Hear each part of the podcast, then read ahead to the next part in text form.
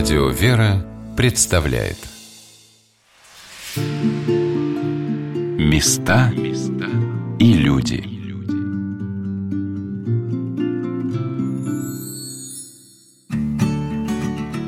Как вы считаете, из чего складывается история России?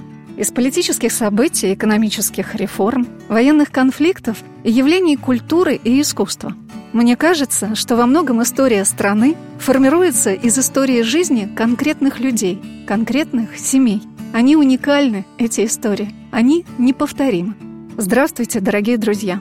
У микрофона Анна Шалыгина. Сегодня я познакомлю вас с лучшей семьей Оренбургской области, лучшей семьей Приволжья, с призерами Международного форума «Многодетная семья и будущее человечества» семьей Кожеватовых.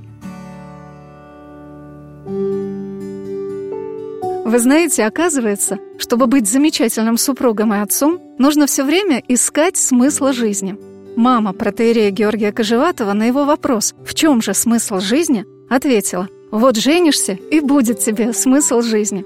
В нашей поездке в Орскую епархию мы с журналистами с портала «Приходы.ру» провели целый вечер в этой потрясающей семье. Успели и с родителями пообщаться, и в детской побывать, и на кухне, и пели нам, и стихи читали, и угощали славно. А вот слова батюшки все же вспоминаются в первую очередь. Конечно, сначала мы утолили свое общечеловеческое любопытство. Спросили, как же познакомились Елена и Георгий Кожеватовы. Как мы познакомились? Ну да. Это тогда надо с детства рассказывать. Самолет это уже потом. Надо с детства рассказывать. Ну вы в одном городе жили? Да, в одном городе. А и не знали друг друга? Нет, не знали друг друга. Я просто хочу сказать, почему с детства. Ну, потому что я с детства хотел жениться. Но никому об этом не рассказывал, да. Я говорил, что я наоборот, я не буду жениться. Но, а сам все время хотел найти такую девушку, которую бы я на руках носил. Которую бы я спас, вот на руках носил. А я, наверное, мечтала о принце. И мы нашли друг друга на небесах. Если вот до знакомства, однажды случайно я проходил мимо танцплощадки, а вот как раз эту танцплощадку в Медногорске открывали мои родители. Они первые вальс танцевали на этой танцплощадке. Вот только ее я увидел. Больше я никого не видел. Ну, так же не, не подойдешь. Я просто спросил у своих знакомых, а кто это? Мне говорят, это Лена с Оренбурга. Да, ну, с Оренбурга, что ж. Ну вот, прошел я дальше. Потом... А случилось в Оренбурге? Жила в Медногорске. Ну, а я этого не знал. Я думал, ну, Оренбург – это столица местная, поэтому... А потом мама настояла на том, чтобы я взял туристическую путевку на Черное море. Я не хотел брать, я отказывался, но мама говорит, ну, ты съезди, ты, может, раз в жизни съездишь. Ну, взял я. Мы стоим. Тогда отправка была от военкомата, а она с мамой едет. И еще, ну, и отец, бабушка. Мне отец говорит, вот смотри, девушка, обрати на нее внимание. Я давно уже на нее обратил внимание. Ну что? Мы раза два, может быть, встретились там. Вот я там в одном месте жил, они в другом вообще месте жили, Лазаревское. А вот когда обратно летели, уж мы, получается, у нас вместе были рядом. Да, да. И вот так мы познакомились. В прошлом году семья Кожеватовых отпраздновала свою серебряную свадьбу. И тогда же у них родилась еще одна дочка – Дарья – у них семеро сыновей и четыре дочери. Отец Георгий – священник кафедрального собора имени великомученика Георгия Победоносца в городе Орске, а матушка Елена – мать 11 детей. Почему я жениться хотел? Я все время искал смысл жизни. Это вот с детства. Я вот сколько до школы себя помню, я всегда спрашивал у взрослых, ну в чем смысл жизни, зачем мы живем? Вот с армии опять пришел, опять мама, ну в чем смысл жизни? Он, да надоел, вот женись, будет тебе смысл жизни. В моем представлении примерно было, я же этого не знаю, вот женюсь, и откроется как бы окно или дверь, и я вот увижу, вот он, смысл жизни. Ну вот, пришло время расставаться. Ну, думаю, ну все, что, она сейчас уедет, все как, как вот? Она говорит, а вы не придете на дискотеку? Ну, конечно, приду. Так началось наше знакомство. Потом в дальнейшем она училась в Оренбурге, ну, и я поехал в Оренбург. Меня направили Астец на курсы машинистов котлов. И я там учился полгода, мы там дружили, в кино ходили, мороженое покупали. Таким вот образом. Так что, ну, ну женились, да. Ну, ничего не открылось. Конечно, во многом эти замечательные супруги смогли вместить в себя такое огромное счастье и огромную ответственность благодаря своей вере и упованию на помощь Божью. Хотя прежде чем стать священником, отец Георгий испытывал, по его словам, настоящий страх перед священством. Я жил своей жизнью, она жила своей жизнью. А потом то один священник, то другой. Меня в алтарь, ну, священники стали звать. Ну, сейчас, наверное, священники, они мужественные люди. Я не мужественный человек. Поэтому меня на рукоположение, и я три раза с рукоположения убегал. Я боялся. Я даже не недоумеваю, почему люди вот не боятся. Но для меня вообще мое личное восприятие было, почему я боялся. Я вообще на рукоположение шел как на смертную казнь. Я прощался со всем белым светом. Ну и когда меня рукоположили, я думаю, ну все, кончилось. Нет, все только началось.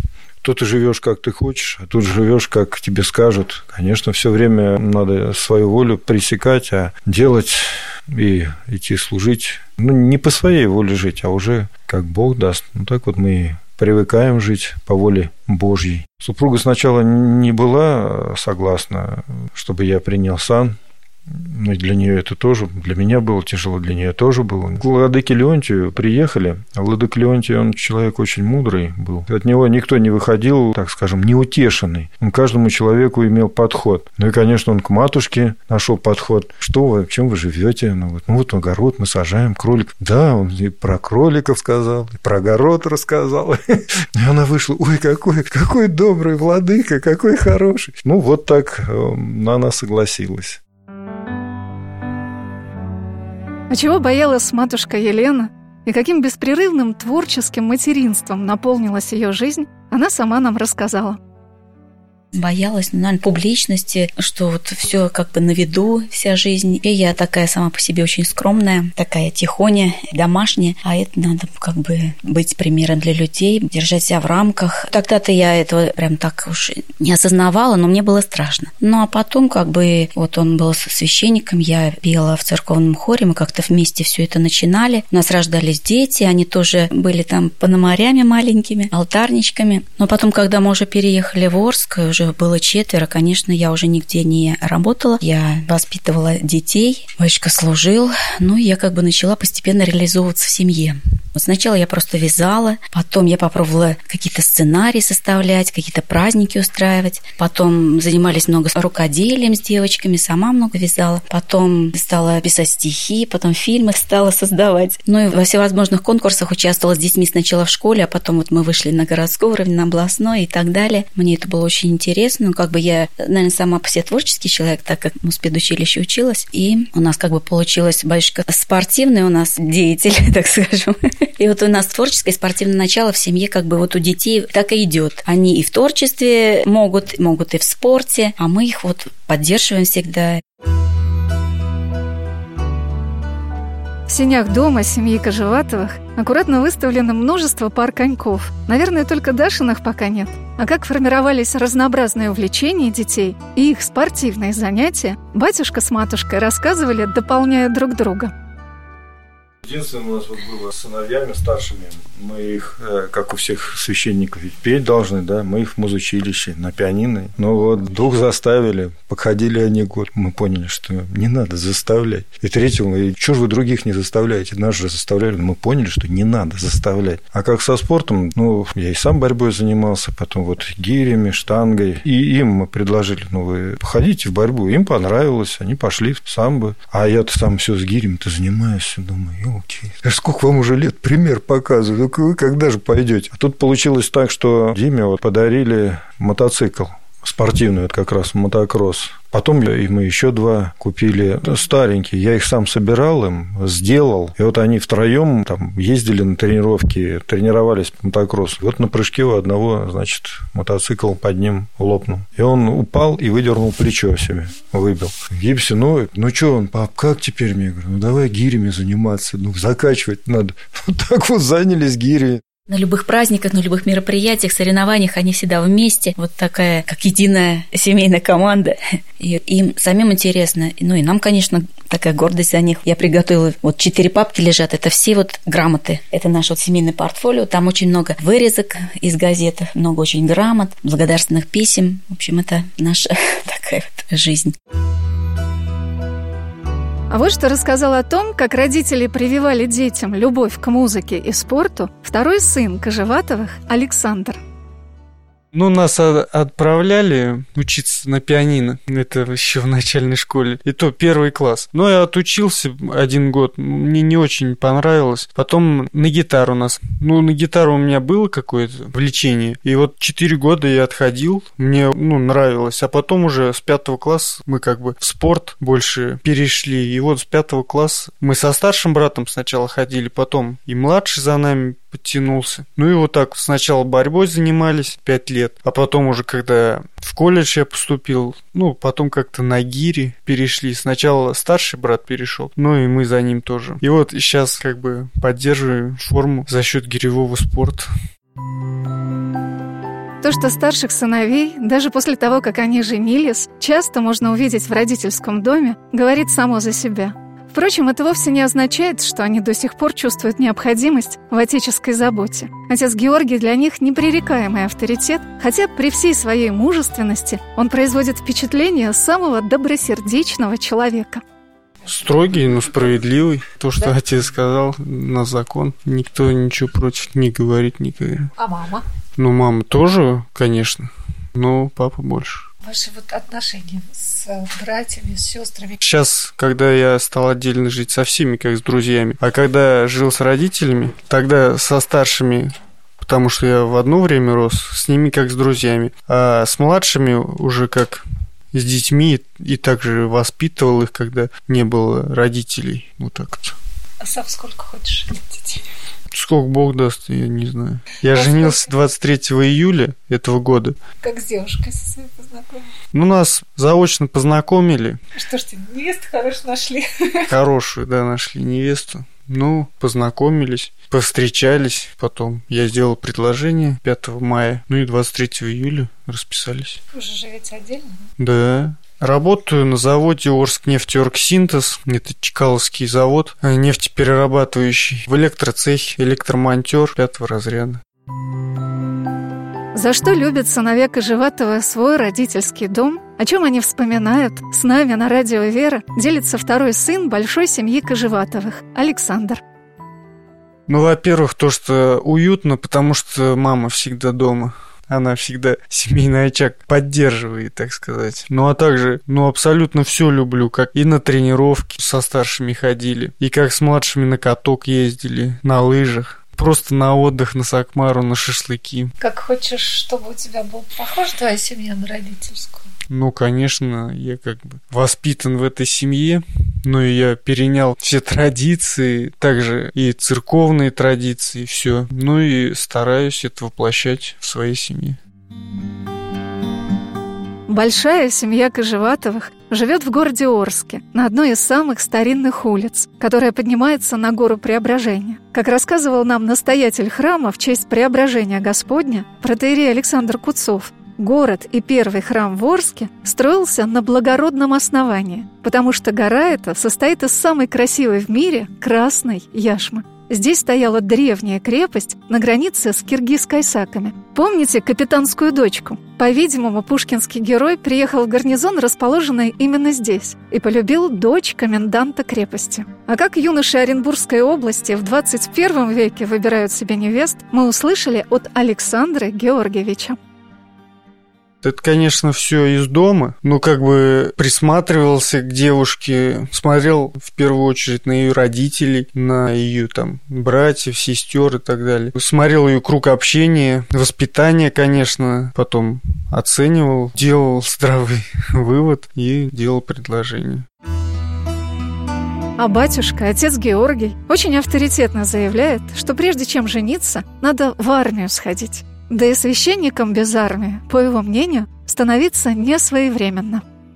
Это мое наблюдение. Вот сейчас духовенство, оно идет почему-то все в армии не служившие. От любви к родине что-то не говорится. Как-то вот это все. Я думал, почему? Раньше вот в советское время, да, если в армии не служил, в семинарию ты не поступаешь. Мне кажется, это страница жизни, которую не надо опускать. Ну и с другой стороны, вот я знаю один из батюшка, он служил, будучи уже в сане, но его призвали, он служил, ничего в этом нет, плохого, это нормально. Ты должен жить с народом. А как ты будешь говорить, если ты не знаешь жизни народа? Ну, у нас вот в армии что служит? Ну, тогда жениться разрешат. Не служил, значит, жениться не разрешает. Думается, не раз отец Георгий размышлял о том, кем бы он хотел увидеть своих сыновей. Но самым главным при этом является то, что он предоставляет им право выбирать в жизни самим. У нас вот сейчас в стране, я не знаю, как в остальном мире, у нас нет преемственности поколений. У нас семейный институт, вот на мой взгляд, разрушен вообще. Мы не знаем, как вести себя с детьми, мы не знаем, как вести себя со снохами. Нету примера, чтобы просто не решать все время этот вопрос, как же быть, что делать. А был бы пример, как строить отношения, а этого же нету. Вот поэтому ну, милостью Божией я верю, и мы верим, что это все Господь управит, и не будем спешить, не будем горячиться. И почему мы в семинарии своих детей не направили? Вот как мое мнение, я апостола читаю, кого в священники позвать? Увидите человека, доброго семьянина, мужа одной жены, хорошо управляющего своей семьей, позовите его. А почему-то там не написано, закончи семинарию, и ты будешь... То есть ты жизнью своей сначала должен показать, что ты можешь, а потом уж тебя позвать. А не так, что ты закончил, получил бумажку, и вот теперь ты имеешь право. Раньше у меня были какие-то мысли, может быть, кто-то будет священником. Сейчас что-то у меня таких мыслей даже нету на данный момент. В соседнем доме с семьей Кожеватовых живет преосвященнейший Ириней, епископ Орский и Гайский. Владыка – частый гость в этом доме. Он не только радует детишек сладостями и очень помогает в больших семейных событиях, таких, например, как свадьба сыновей, но и поддерживает все спортивные начинания Кожеватовых. Так в Орской епархии стал проводиться епархиальный турнир по гиревому спорту – и он уже второй год подряд проводит епархиальные соревнования по гиревому спорту. Вот он их спонсирует. И это, как бы уже, мне кажется, стало такой традицией. Каждый год вот на престольный праздник Георгия Победоносца, это храм Новоснецова, вот прямо на территории церкви проводят соревнования. Это очень мероприятие хорошее. Я вообще рад, что на этих соревнованиях бывает больше народу, чем даже на обычном первенстве города. Но рассуждая о том, чем должны заниматься мальчишки и в каком возрасте, Саша на примере своем и своих братьев считает так.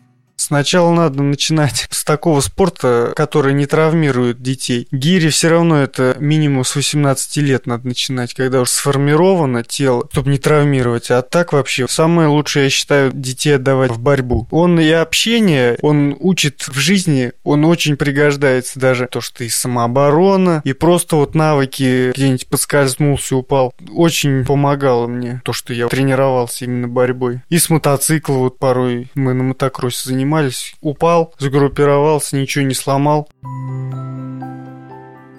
Мы познакомились не только с одним из старших сыновей в семье Кожеватовых, которая была признана в 2014 году лучшей на международном форуме «Многодетная семья и будущее человечества», который проходил в Москве. В этой семье семеро сыновей. Первые трое – Егор, Александр и Дмитрий – старшие. Затем родились две дочери – Анна и Василиса. Потом снова мальчишки – Иван, Даниил, Гриша и Антон. Вот это-то совсем юное братья и порадовало нас своими рассказами о том, как у них дома проходит подготовка к Новому году. Мы были в Орске как раз накануне. Ну, мы устраиваем сценарий, рассказываем. Ну, там отвечаем на вопросы всякие эти, как их? Новогодние. Да, новогодние вопросы, потом эти... Разгадываем кроссворды. В этом году уже сценарий готов. Да, вот конкурсы. Про что? Про зайца, лису, красную шапочку, Кощей бессмертный. Обезьян, Ты вышки. с Кощеем бессмертным и зайчиком. Я буду лисой и петухом. А я обезьяной буду. Ну, мы, мы как бы будем это... спектакль показываете, Да, потом да. подарки. Потом, Потом, потом, кушаем, а потом подарки. ну мы иногда вот мы еще вот, по запискам бегаем. ну, обычно по запискам вот Ну бегаем. там на- Мы записываем записки, там да- ставим номера и бегаем по всему Там дому. зада- задают записки, там первая записка, и они Мы говорят, на первом этаже и- на чьей-то кровати, потом... и они говорят, потом где остальные записки, Ну, а а потом остальная Последняя другой. записка, и там подарки лежат. Все в одном месте? Да. Да. Ну, А как знаете, иногда... где кому какой подарок? Потому там что они мы просили. Они, да, Они подписаны. попадаются иногда. Ну, иногда мы до Нового года находим. Случайно. Наверное, рассказы детей вам напомнят атмосферу какой-нибудь младшей группы в детском саду. Когда ты видишь совершенно разных по характерам детей, живущих в одной семье, становится так радостно, что дом может быть наполнен таким богатством. Я буду зайчиком, еще этим, как вот, гривом, и еще Дед Морозом. И все. Что ты будешь рычать? Да, буду рычать. Диск будет рассказывать. Все вокруг сияет, все вокруг блестит. Новый год шагает, в гости к нам спешит. Дед Мороз веселый, Снегурочка краса. В городах веселых ждет их детвора. Возле елки главной кружит хоровод. Пусть он будет славный, этот Новый год. Снегопад, снегопад засыпает снегом сад. И тропинки горные, и поля просторные. Все кругом берем-беру, все дороги замело. В белых ватниках дубки, ели в белых платьицах. Рады зайцы-беляки, легче будет прятаться. Что у нас это? Такой будет конкурс? Надо выбить из кружка другого игрока. а кто не сядет, тот выбывает. Музыка выключается, и кто не сел, то, тот Еще сагик там, Там же надо не передавать. И кто э, на каком сагик остановится, тот и рассказывает. За всех сыновей на волнах радио «Вера» о своих чувствах к родителям сказал Александр. Не было бы у меня всего этого, если бы не было у меня таких родителей. Очень благодарен Богу за то, что Он дал мне таких родителей. И как будто в подтверждение его слов, матушка Елена рассказала о письме из армии своего старшего сына Егора. Вот у нас, когда старший сын служил в армии, он письмо прислал, и там были такие слова у него. Он много вообще там выводов делал. Например, в армию стоит сходить хотя бы для того, чтобы понять, насколько дороги для тебя родители. На гражданке ты этого не понимаешь и не ценишь. Это во-первых. Потом он первый раз мне сказал, мама, я тебя очень люблю, вот в письме, вот так вот искренне, конкретно. И потом он еще вот осознал, насколько дорога для него еще и семья. Он написал, в армии служит много таких, у которых на гражданке уже были свои иномарки. Есть ходили они в рестораны, рассказывают об этом, хвалятся. Я молча слушаю, я знаю, что намного счастливее них. Потому что такой семьи, в которой я вырос, ни у кого нет. А у меня просто было все. Все, о чем я только мог мечтать. Я знаю, что дома меня ждут и любят. Конечно, за всем этим стоит не просто огромный труд, а настоящий родительский подвиг. Хотя отец Георгий почему-то упорно героем себя считать не хочет. Просто он так живет, по своим законам. Единственное, что я никогда не мог, я не мог жить не по правде. Я не могу так просто поступать. Поэтому а по-другому жить, тогда жить не по правде. Вот и все. Но это для меня. А если так, если взять на основании семейной жизни, жизнь же дает Бог, детей дает Бог. Ну, дайте родиться тем детям, которым Бог даст. Это же так просто. Вот так мы даем в жизни место Богу. Это наша жизнь, это наш смысл жизни, это то, о чем мы говорим. На то место или на тот уровень, куда мы попадаем. Просто мы этим живем, мы об этом говорим о святости семейной жизни. Для меня открытие было, даже будучи в состоянии священника, оказывается, семья – это святое. А сейчас эта святость, она просто поругана, она просто втоптана, я уж не знаю, в навоз или хуже навоза. Так нельзя. Тут еще я одного батюшку слушал. По святости сначала Бог, потом семья идет, а потом все остальное. А у нас что угодно выше Бога, выше семьи. Нельзя так жить. Поэтому я на этом основании. Не о том, что а на основании того, что после Бога святость семьи идет. Не будет семьи, не будет и монахов. Никого не будет вообще. Места и люди.